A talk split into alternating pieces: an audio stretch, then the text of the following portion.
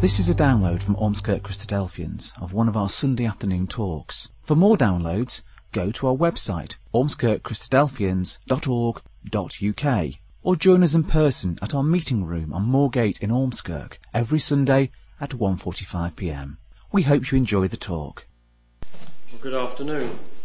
We had read there as an introduction one of the accounts of probably the most famous death in history the death of a Jew in around 30 to 33 AD in the Roman province of Judea, outside the walls of Jerusalem. The Jew was just over 33 years of age, an itinerant preacher who was sentenced to death by crucifixion by the Roman governor Pontius Pilate. The Jewish authorities had demanded the death, for they thought that this Jew posed a threat to their power and he claimed to be the Son of God and the pressure of these Jewish authorities prevailed, even though the Roman governor could see no wrong in the man.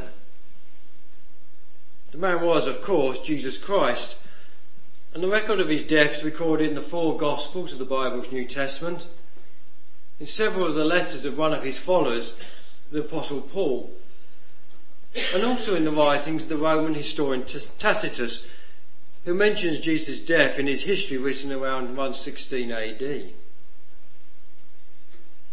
But what's so remarkable about the death? Many tens of thousands of people, both in Roman times but also in times before and after that date, have been crucified. Several thousand were crucified at one time following the slave revolt under Spartacus. And Jesus was certainly not the only man wrongly condemned to death by occupying powers. Other religious men have died for their faith and in trying to do good for other people. So why was Jesus' death so special? Well, one thing so special about the death was it was so clearly foretold in the past before it even happened. In our opening reading, there are at least two references to elsewhere in the scriptures to the Old Testament, Isaiah 53 and Psalm 22, and we'll look at one of them later. But there are, as, we, as you can see, many references to what would happen and what did happen. And though the putting to death by crucifixion of Jesus was not particularly different to the crucifixion of many other people, Jesus himself was unique. And because of his uniqueness, his death achieved something that none of those other people's death ever could. Our first uh, reference is in the right letter to the Hebrews in chapter 4.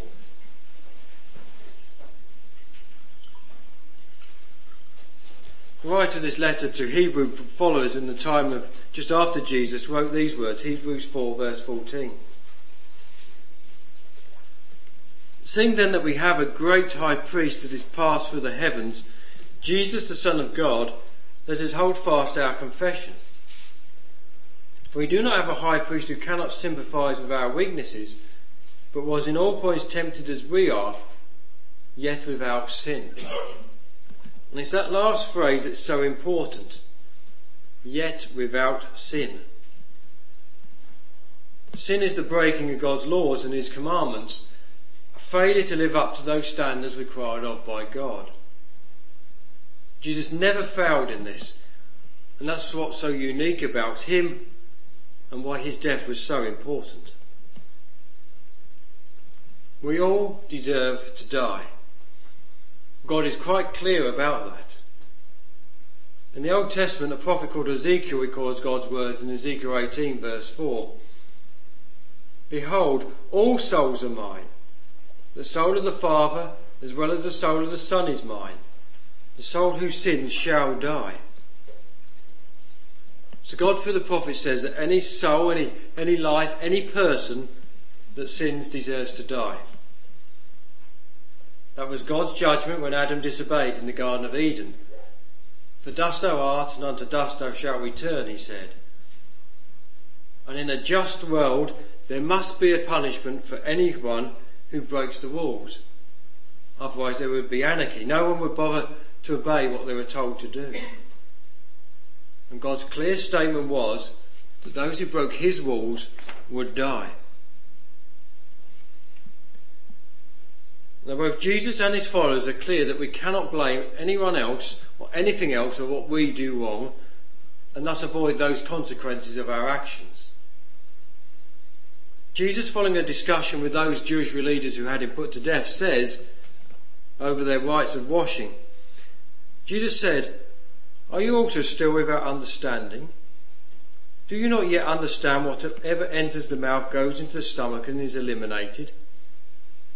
But those things which proceed out of the mouth come from the heart, and they defile the man. For out of the heart proceed evil thoughts, murders, adulteries, fornications, thefts, false witness, blasphemies. These are the things which defile a man, but to eat with unwashed hands does not defile a man. So things that cause us to sin, that defile a person, come from within, from their heart. The Apostle James, in his letter that he wrote uh, later in the New Testament, is very clear. It's James 1, verses 13 to 15. James chapter 1 from verse 13. Let no one say when he is tempted, I am tempted by God. For God cannot be tempted by evil, nor does he himself tempt anyone. But each one is tempted when he is drawn away by his own desires and enticed.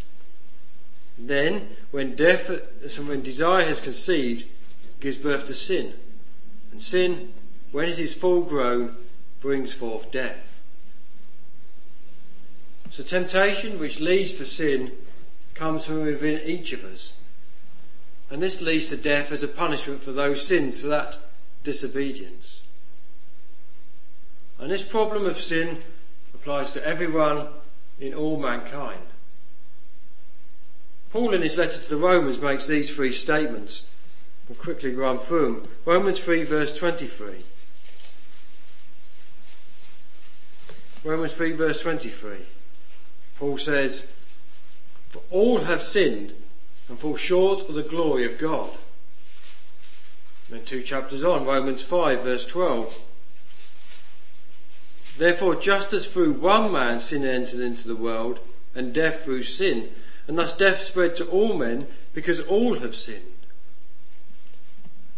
And again, one chapter on, Romans 6, verse 23, at the end there of the chapter.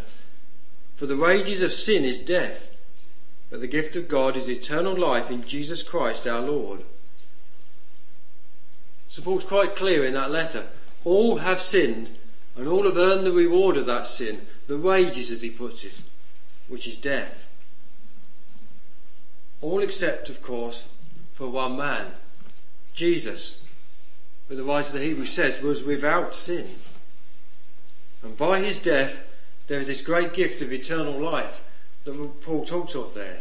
The gift of God is eternal life in Jesus Christ our Lord. So how can that be achieved? And why is it achieved? As I said, the work of Jesus was prophesied and his death was prophesied in great detail in the Old Testament, especially by the prophet Isaiah.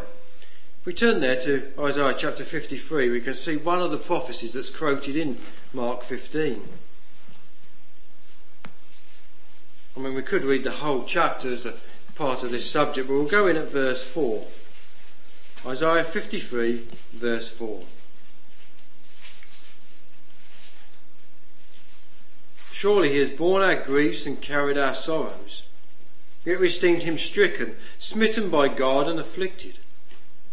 But he was wounded for our transgressions, he was bruised for our iniquities. The chastisement for our peace was upon him, and by his stripes we are healed. Or we, like sheep, have gone astray. We have turned every one to his own way. The Lord has laid on him the iniquity of us all. He was oppressed and he was afflicted, yet he opened not his mouth. He was led as a lamb to the slaughter, and as a sheep before his shearers is silent, so he opened not his mouth. He was taken from prison and from judgment, and who will declare his generation? For he was cut off from the land of the living. For the transgressions of my people he was stricken. And they made his grave with the wicked, but with the rich at his death, because he had done no violence nor was any deceit in his mouth. Yet it pleased the Lord to bruise him. He has put him to grief. When you make his soul an offering for sin, he shall see his seed. He shall prolong his days, and the pleasure of the Lord shall prosper in his hand. He shall see the travail of his soul and be satisfied. By his knowledge my righteous servant shall justify many, for he shall bear their iniquities. Therefore I will divide him a portion with the great, and he shall divide the spoil with the strong, because he poured out his soul unto death, and he was numbered with the transgressors, and he bore the sin of many, and made intercession for the transgressors. Well, the prophet there speaks of a, a servant of God, and very clear when we read that and the life of Jesus and his crucifixion that he's prophesying of the death of our Lord Jesus Christ. Though Jesus did not sin, he was of the same nature as us. We saw that in that quotation we had from Hebrews chapter 4. Seeing then that we have a great high priest that is passed through the heavens, Jesus the Son of God, let us hold fast our confession. For we do not have a high priest who cannot sympathize with our weaknesses, but was in all points tempted as we are, yet without sin.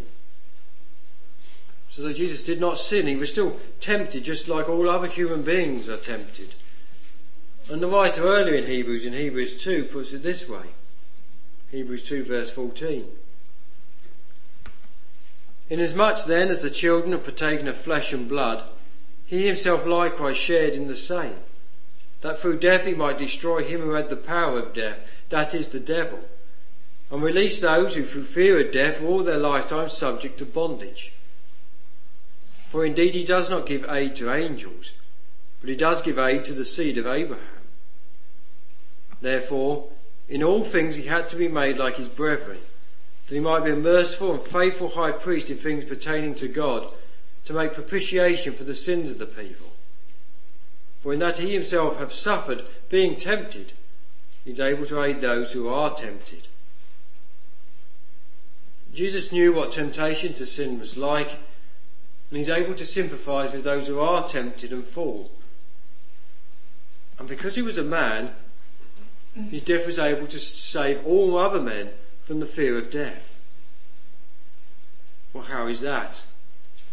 Well, the writer says, by overcoming that which had the power of death, which the writer in Hebrews terms the devil. So, who or what is this devil? Well, the word used in the original Greek is diabolos. It literally means to slander, to falsely accuse, or to misrepresent maliciously. It's used in John 6 verse 70 by Jude, Jesus about Judas Iscariot, the man who was to betray him to the Jewish authorities. Jesus answered them, Did I not choose you, the twelve, and one of you is a devil? So Jesus calls Judas a devil because he was to falsely accuse him to the Jewish authorities. In 1 Timothy chapter 3 verse 11, Paul uses this same word as a characteristic that women should not have. Likewise their wives must be reverent, not slanderers, and that's this word devil, temperate, faithful in all things. And exactly the same way in his letter to Titus, Paul writes, the older women likewise, though they be reverent in behaviour, not slanderers, that's again devils, not given to much wine, teachers of good things. So devil represents a type of behaviour or a type of person carrying out that behaviour. In Hebrews 2 verse 14 we saw that the devil had the power of death. So what type of behaviour has the power of death? Well, we've seen that already. As Paul puts it in Romans 6:23, for the wages of sin is death. Or as elsewhere in Romans, in Romans 5 verse 21, so that sin had reigned in death, even so grace might reign through righteousness to eternal life through Jesus Christ our Lord. So it's sin that's the behaviour that leads to death. It's sin that falsely accuses God, saying that when He said, From the day that you eat of it, you shall surely die, in Genesis 2, that God was lying. and that death does not result from sin. Paul shows us very clearly again in Romans that it's human nature that causes us to sin and thus to die. It's Romans chapter 7. Romans chapter 7 explains the conflict within all of us who try to do good. Romans 7 from verse 14.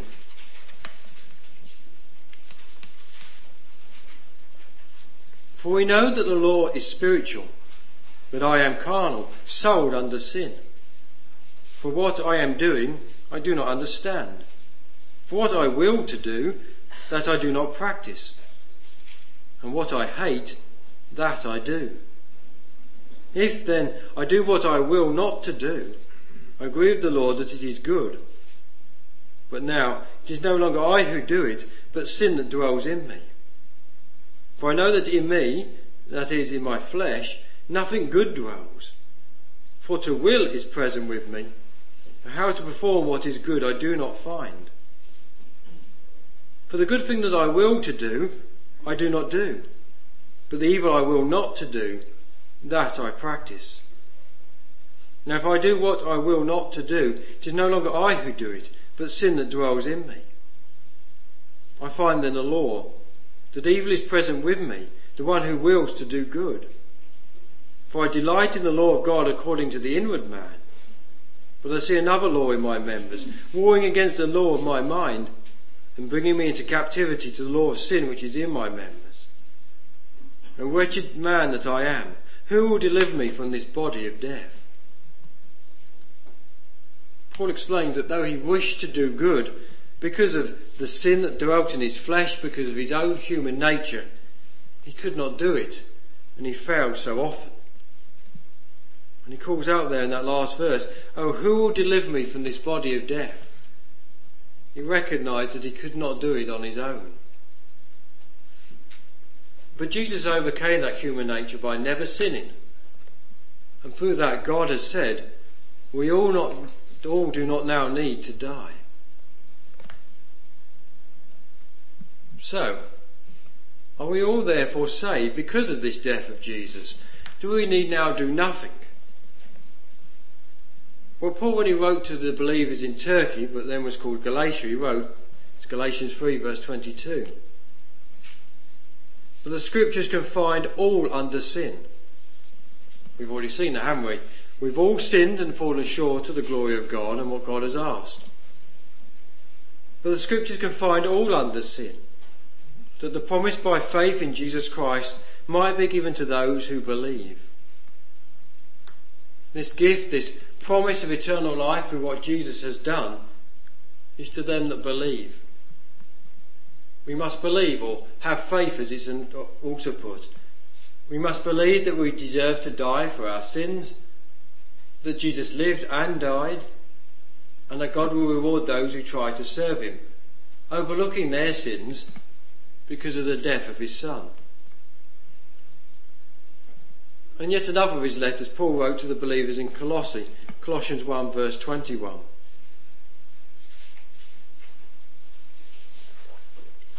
Colossians chapter 1 verse 21.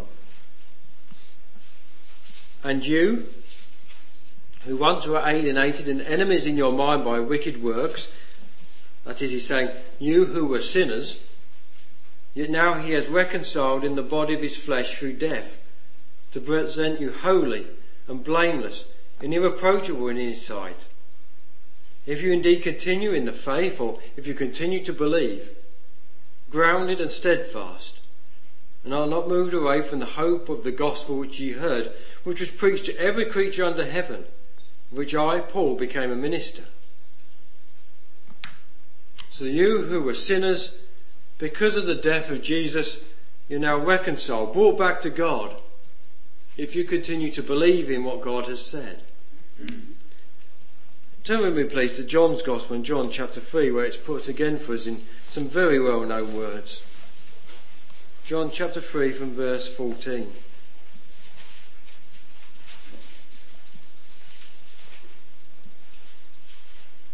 John 3, verse 14.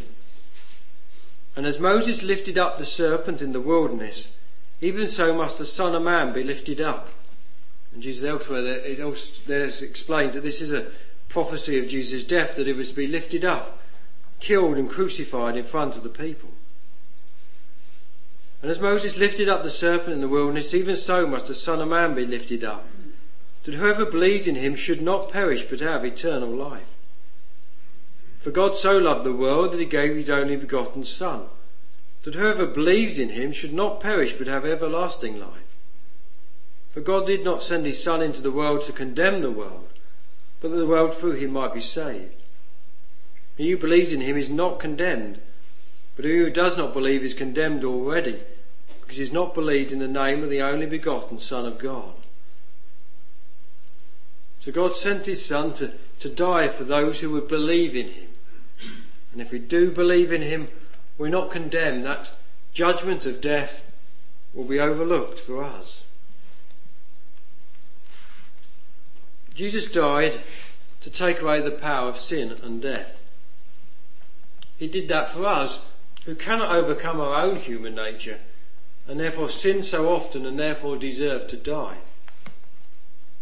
But God says that if we believe in His Son, we shall not perish but have everlasting life.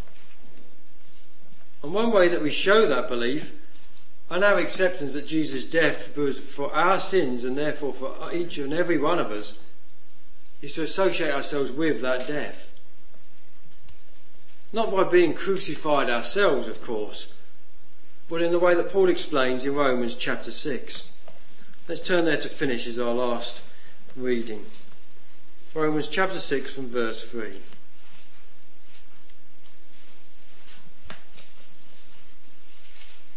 Or do you not know that as many of us as were baptized into Christ Jesus were baptized into his death? Therefore we were buried with him through baptism into death. That just as Christ was raised from the dead by the glory of the Father, even so we also should walk in newness of life. For if we've been united together in the likeness of his death, certainly we also shall be in the likeness of his resurrection, knowing this, that our old man was crucified with him that the body of sin might be done away with, that we should no longer be slaves of sin. For he who has died has been freed from sin. Now if we die with Christ, we believe that we shall also live with him, knowing that Christ, having been raised from the dead, dies no more. Death no longer has dominion over him. For the death that he died, he died to sin once for all. For the life that he lives, he lives to God. Likewise, you also, reckon yourselves to be dead indeed to sin, but alive to God in Christ Jesus our Lord. Therefore, do not let sin reign in your mortal body, that you should obey it in its lusts. And do not present your bodies as instruments of unrighteousness to sin, but present yourselves to God as being alive from the dead, when your members are instruments of righteousness to God. For sin shall not have dominion over you, for you are not under law but under grace. Do you not know that as many have been baptized into Christ were baptized into his death? We're associated with that death, that death that can save us. So we must believe in these things and then associate ourselves with the death of Jesus through baptism. Then striving to serve God and striving not to sin as the best we can but recognizing it's the gift of God and not of our own strength. We hope you enjoyed that talk. For more downloads, information about what we believe, and details of our meeting times, go to our website, ormskirkchristadelphians.org.uk.